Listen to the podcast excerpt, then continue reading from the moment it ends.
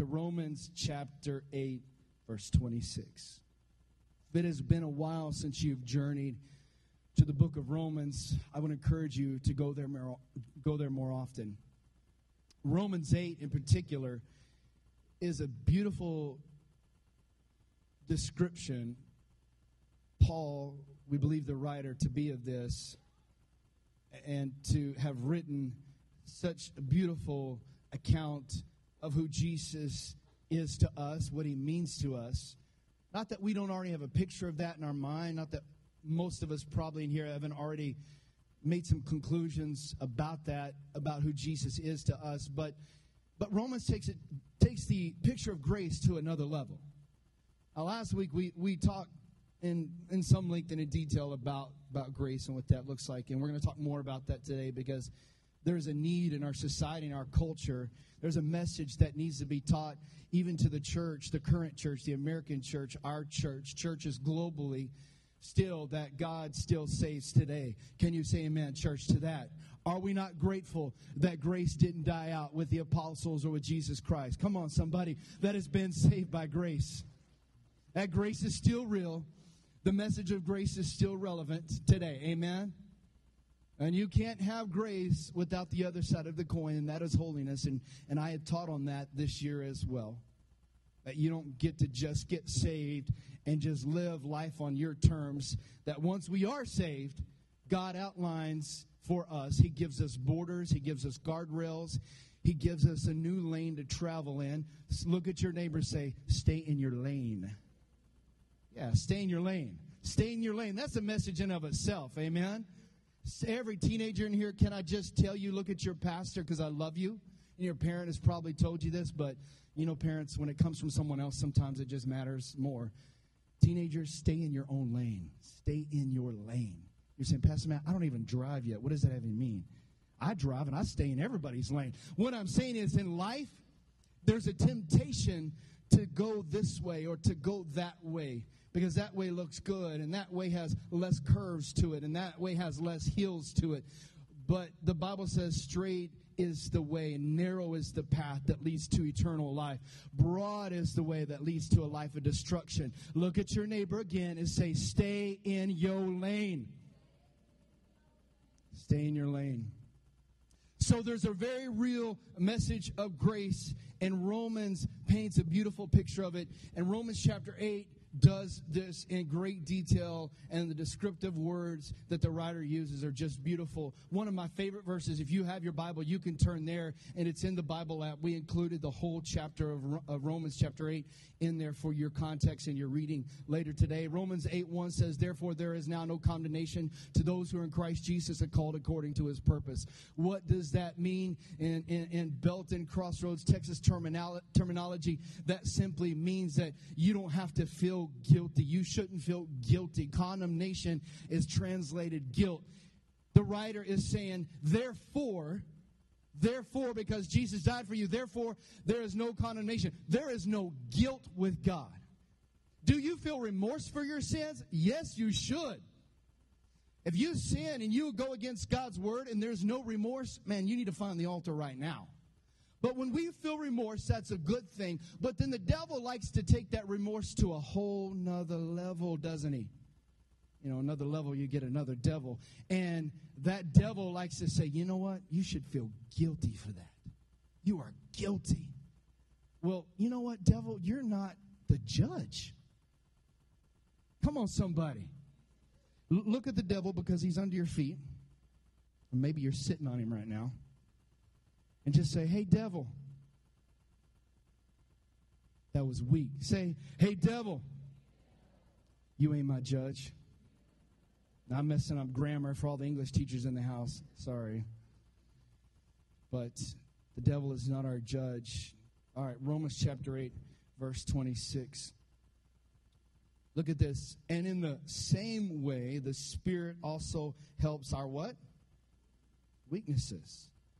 You are weak at times. I hate to burst your bubble that you thought you were all perfect and that you had it together and you're just all of that in a bag of chips. But the Bible just declares that you're weak at times.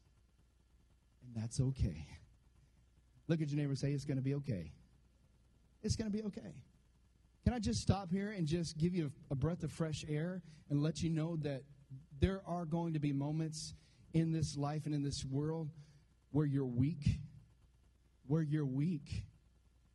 But when I'm weak, yeah, some of you are getting it. For those that didn't hear you, when I'm weak, he is strong. He's like, he's like daddy strong. Like if God could take us to the gun show, you know what I'm saying? In all seriousness, when we're weak, he is strong. And in fact, I don't see how strong he is until I realize how weak I am. That blows some of your minds? Listen to me. When we're weak, we don't like that. We don't like the feeling of weak, of being inept. We don't like that feeling. I, I don't like it either. But it's in my weakness that my God proves how strong He is.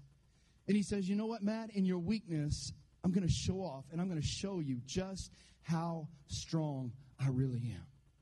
And in your moment of weakness, it is God's opportunity for Him to show how strong He is. All right. So He says, The Spirit also helps our weaknesses for, for we don't know how to pray as we should. We know how to pray, but we don't know how to pray as we should. Because sometimes what he's saying is, sometimes we pray the stuff that we want to pray. Anybody ever prayed those kind of prayers before? You know, it's not really, you know, the prayer of the garden where you're just weeping and you're saying, All right, God, let your will be done. But you're praying, God, I really want that new car, or that new pair of shoes, or whatever it is, that new house. God, that, that's what I really. He's saying we, we know how to pray. We got the praying down. But sometimes in our weaknesses, we don't know how to pray as we should. Because often in our weaknesses, we pray for God to make us stronger when often our prayer should not be, God, for me to make, make me stronger. It's to say, God, in my weakness, let me see how strong you are. So he's saying, you know how to pray. You've got the praying down. Remember, I told you last week that God's not deaf? That you don't have to shout at God? That God's not deaf? That you don't have to say, God, can you hear me? God, I'm praying right now. This is me. I'm talking loud so that you'll hear my prayer. And then there's people. So some people pray really quietly, some people pray really loudly. But he's saying, in your weakness, listen to me, church, be careful because in your weakness, if you're not careful, you'll pray your outcome. And he's saying here, if we will stop and say, Holy Spirit, I'm weak, I get it. I don't know how to pray as I should. So I'm asking you to lead me and guide me in this prayer. Amen. All right, so he says, For we do not know how to pray as we should, but the Spirit Himself intercedes for us with, with groanings too deep for words. And He who searches the hearts knows what the mind of the Spirit is, because He intercedes for the saints according to the will of God. Talking about Jesus. And we know that God causes. Somebody say all things. All things all things. Somebody say all things with me. All things. To work together for good to those who love God, to those who are called according to his purpose. All things, all things. If you got a pen and a real Bible, will you just mark that all upside one down and the other? I mean, circle it, underline it, triangle it, obtuse angles, everything.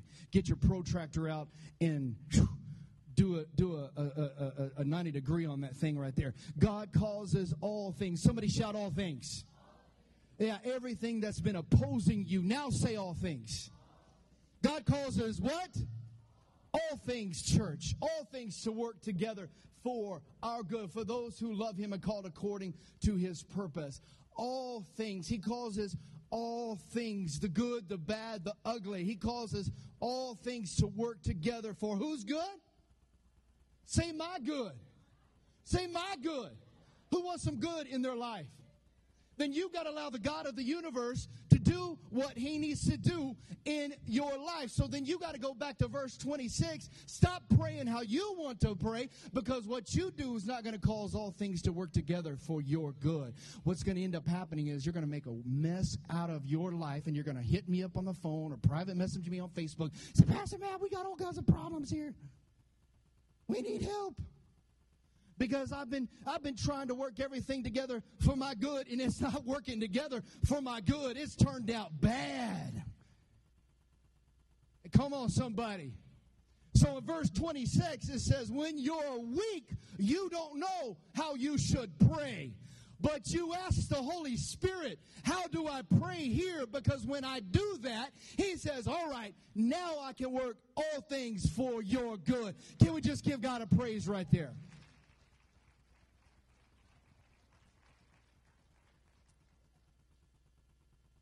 For whom he foreknew in verse 29, he also predestined to become conformed to the image of his son, that he might be the firstborn, Jesus, among many brethren. And whom he predestined, there he also called. And, and whom he called, these he also justified. And, and if he justified, he also glorified. Verse 31. Verse 31. What then shall we say to these things? These things. I don't care if you have an iPad or you got your iPhone out or your Android device or you know all the other the other smart dumb phone makers, or if you got your real Bible out. But can you point to that for me, please? Get your get your pointer finger out because you've been pointing out a lot of things this week. What shall we say to what does it say? Point up at the screen. Everyone, point up there with me. These things. These things. What shall we say to these things? Hey, Christian, what are you going to say to these things? Can I tell you what these things are? Because apparently, according to this scripture, there's a conversation that we need to be having with these things in our life. What shall we say to these things? What are we going to say to these things Verse 28 tells us, and verse 26 tells us, and verse 32 tells us, all of this scripture and all of this that we've been reading, it tells us what are we going to say to these things. We know that God calls us what things? All things. In verse 28, he says, All things will work together for your good. And then verse 31 is this rhetorical question. He says, What will we say to these things, all these things. What will we say to the very things in verse 31 that God is talking about in verse 28? Those are the same things. Verse 28, the things in verse 28 are, listen to me, Crossroads family, are also, don't miss this, are also the same things in verse 31. He's saying the same things that I'm causing to work for your good are the same things that you need to be talking to. But what happens is we give the wrong attention to the things in verse 31. We all love verse 28. Well, God's going to cause all things. Hallelujah. You know what I'm saying? You get to dance on that one. We love verse 28. We love to walk around quoting that as if we know all of the Bible. You know, we see it in the daily devotional. When it's up there, you act, you act like you know it. You start saying it out loud. God's going to cause all things. Okay, amen. I know that scripture. And in verse 31, he says, What will we say to these things if God is for us? Who is against us? If he is for me, then, then who is against me? Well, it's not, he's not saying that there's not people that are not against you. Because we all know you, you feel free to shout me down if I'm, if, I, if I'm wrong on this, just keep quiet. But, but do, do you not have some opposers and haters in your life? That's what I thought because you're sitting all quiet right now. I'm not preaching to a quiet church. I'm trying to preach to a church that wants to be set free today. I preach better when you say amen, when you shout, by the way, and shorter. Amen. Cowboys play at 12, and they're in Europe. So I told someone this morning if you lose over in Europe, it doesn't matter. It's not a real law. So, anyway. But listen to, listen to my heart, church. What we're doing is we're talking to these things in our life. These things are things like separation from our spouse, divorce, alcohol, pornography, lying, hatred, the love of money, the love of the flesh, the love of this culture, and the love of this world. It's our mortgages, it's our debt, it's our car payment, it's our insurance payment, it's a pool payment, it's whatever kind of payment you got, these things. Those things that are tripping you up, those things that are causing you fear, the doubt, the resentment, the hurt, the pain, all of that stuff. These things. Those things that you're thinking about right now, those things. Those are the things that not only am I talking about as your pastor, but but in Romans 8, 28 and Romans 8, 31, those are the same things. He's saying, What are we going to say to these things? And unfortunately, I bet a majority of us have been saying, Man, I feel like I'm drowning. I want to give up. I want to quit. I want to let go. I want to stop serving God because God, you've, got, you've let go of me. Therefore, I'm going to let go of you. God, you haven't answered my prayer in time. What are we saying to these things? We're confirming in our life the very things that are trying to trip us up. We're saying, oh my gosh, that mountain is big. That is a big problem. Can I remind you that you got a pretty big God? That, by the way, creates mountains, and those same mountains melt like wax when they're in His presence. What are we saying to these things? These things, we're looking at them and we're saying, man, it's going to kill me. It's going to take me. It's going to drown me. It's surrounding me. I can't get over it. I can't get past it. I can't overlook it. It's, it's staring me in the face. This doubt, this fear, this debt, this unbelief, this, this hurt in my heart, the separation, the divorce, the alcohol, the pornography, the lust of the flesh, the lust of this culture, the desire to walk on one path and in the same breath follow God. Who is with me today?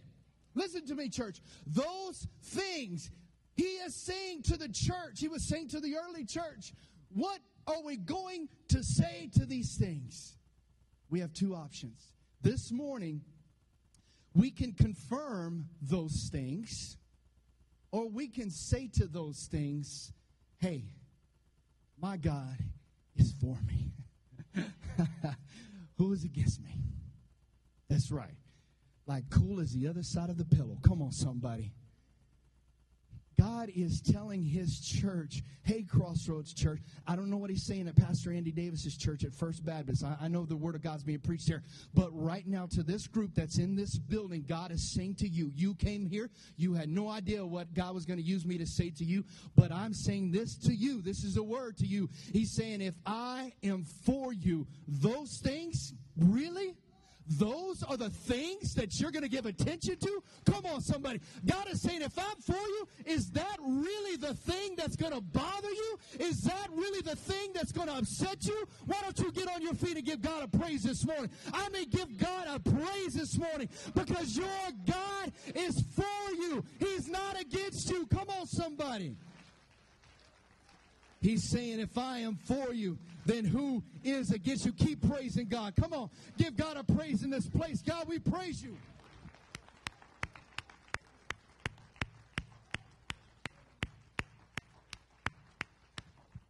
Amen. You may be seated. Listen, listen. Sometimes it's good just to give God a standing ovation, isn't it?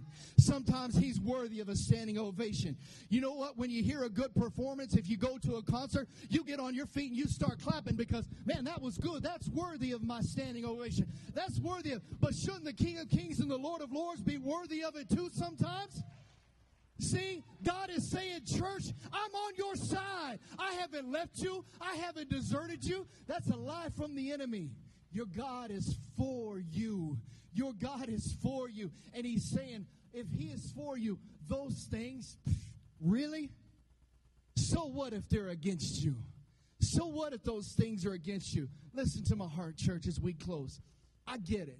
I know that in this life there are going to be hard times. There's going to be trouble, isn't there? There's going to be trouble. You know, just because you serve God doesn't mean that everything is going to be like icing on the cake. There's going to be some times where your faith is tested, is it not, church?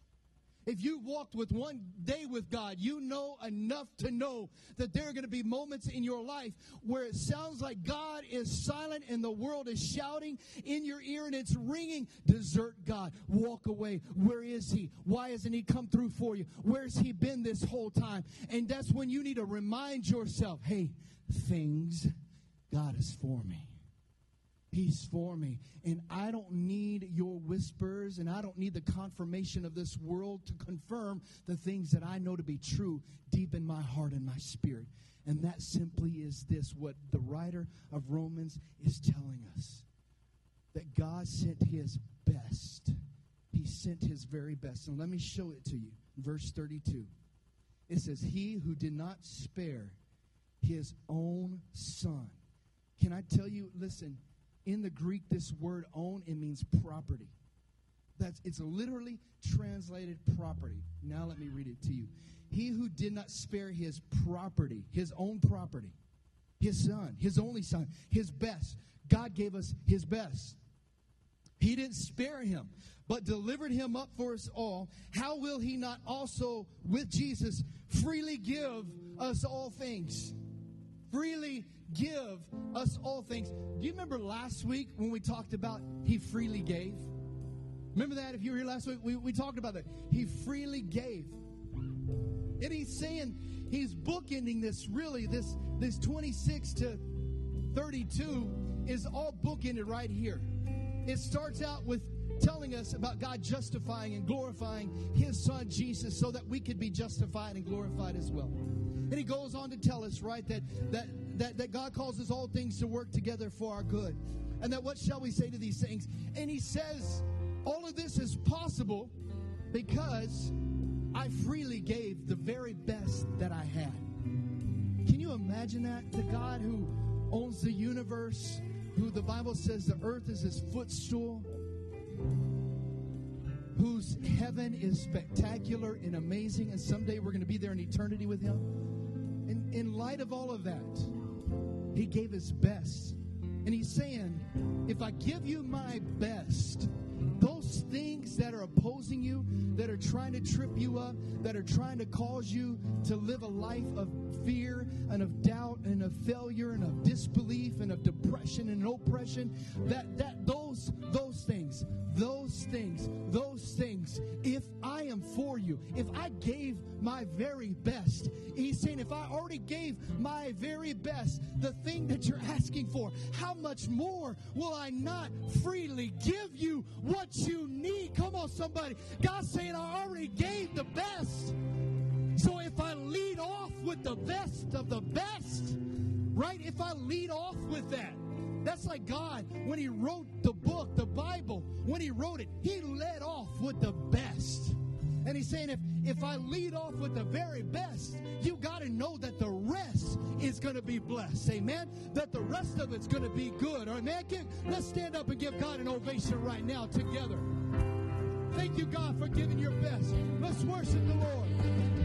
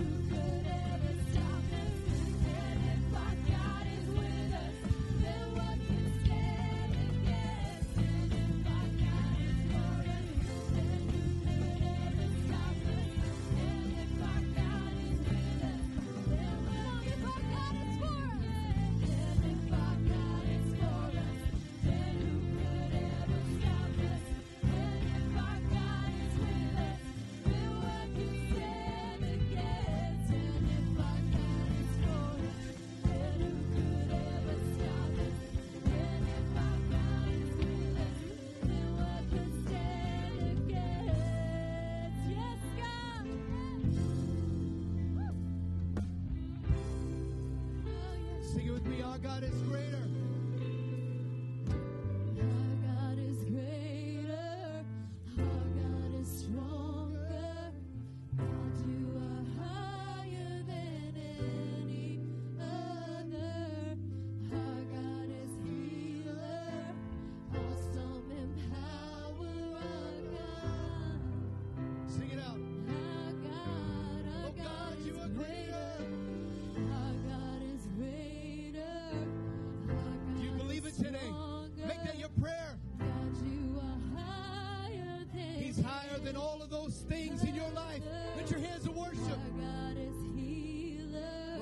For a touch from you today.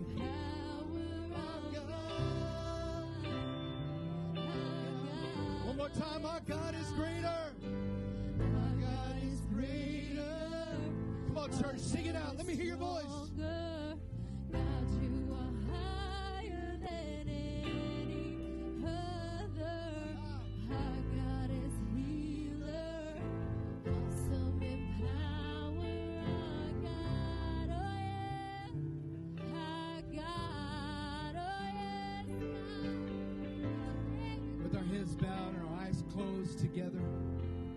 Nothing magical happens when we do that. It's just this corporate thing that we can do together to bring reverence and, and unity in this moment.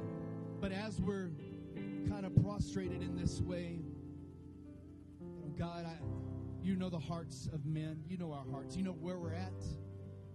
I speak to the person who's on the fence. Maybe today they're saying, you know what, God, this is, I'm giving you one last chance.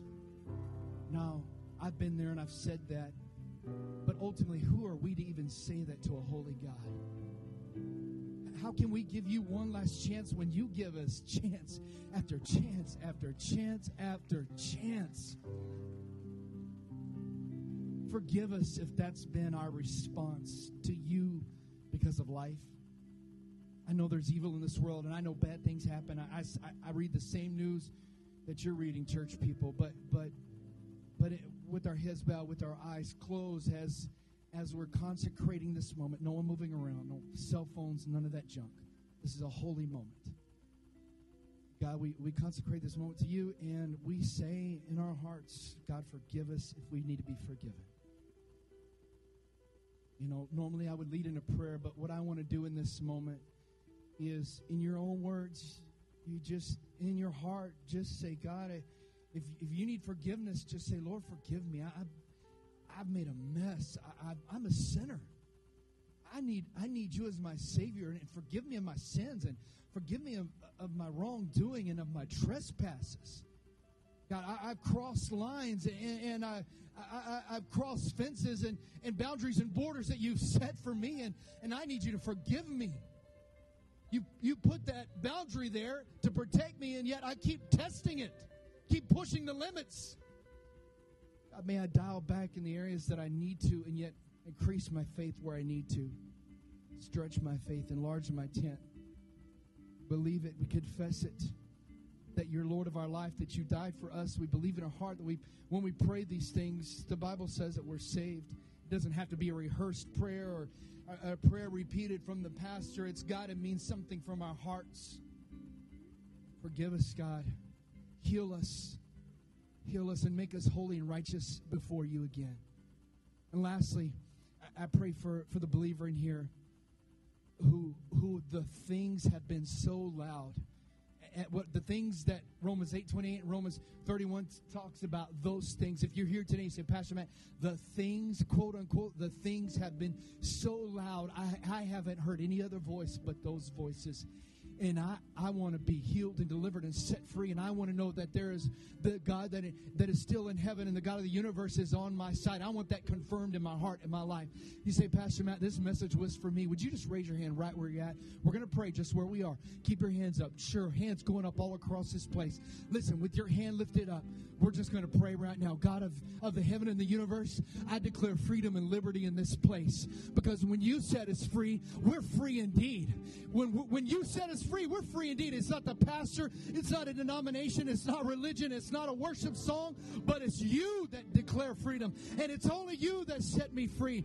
So I thank you that I am free from the things that are holding me back, that have held me hostage, the things that I've been a slave to, that I have been set free and I've delivered and, and I've been healed and made whole in Jesus' name.